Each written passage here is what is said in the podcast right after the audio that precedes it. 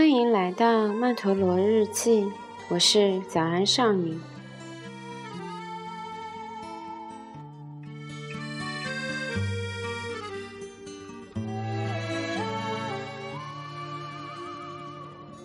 今天我们来说说，到底什么是曼陀罗？在日常生活中，我们经常听到曼陀罗。说到它，我们脑海里面会出现什么样的画面呢？一朵盛开的曼殊沙华，一幅精美的唐卡，北京庄严的天坛，欧洲神圣的玫瑰窗，还是天圆地方的宇宙概念，大千世界的蓝图呢？那曼陀罗又叫曼陀罗、曼达拉，最早是曼陀罗花的称呼。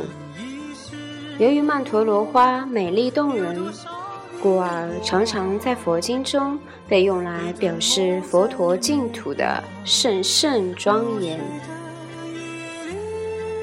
在《佛说阿弥陀经》是这样描述极乐世界的美妙：又舍利佛。彼佛国土，常作天乐，黄金为地，昼夜六时，雨天曼陀罗华。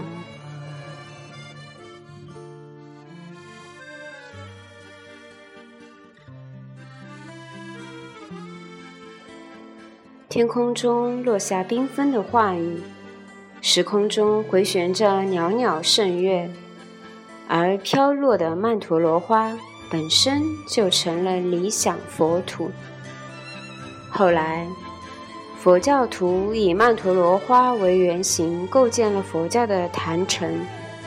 在古印度，佛教最早的曼陀罗坛城，一方面可以防止天魔外道的侵入，另一方面可以邀请十方三世诸佛亲临灌顶。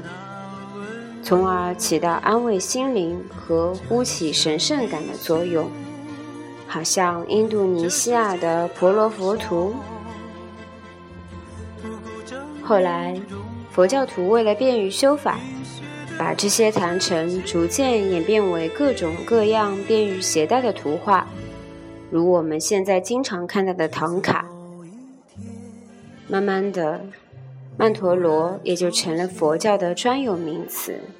你清澈又神秘，在北斋湖畔。你清澈又神秘，像北斋湖畔。然而，曼陀罗这种结构并非佛教所特有，从原始人的岩画到现代儿童自发的涂鸦，从古埃及。荷鲁斯神的崇拜，到基督教的四门徒，曼陀罗结构随处可见。然而，最为神圣庄严的曼陀罗，见于中国西藏雪域的密宗唐卡。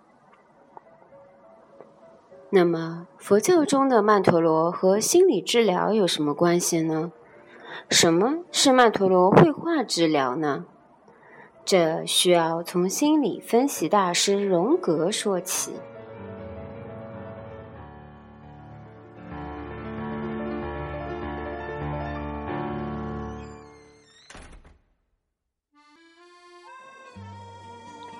在二十世纪二三十年代，心理分析学派创始人卡尔·荣格。把用于宗教修炼的曼陀罗绘画应用于自我治疗，并获得成功。于是，荣格也让患者尝试绘制曼陀罗，结果取得良好的疗效。慢慢的，曼陀罗绘画成了心理分析学派重要的心理治疗技术。经过荣格和心理分析师们的倡导和推广。曼陀罗绘画技术已具有成熟的理论基础，并成为艺术表达性治疗的重要形式之一。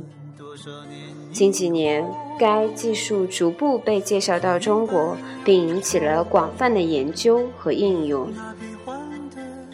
目前，无论是东方还是西方，都有不少的心理咨询师使用曼陀罗绘画技术进行心理治疗，也有不少的心理学爱好者试图用曼陀罗绘画来调节心情。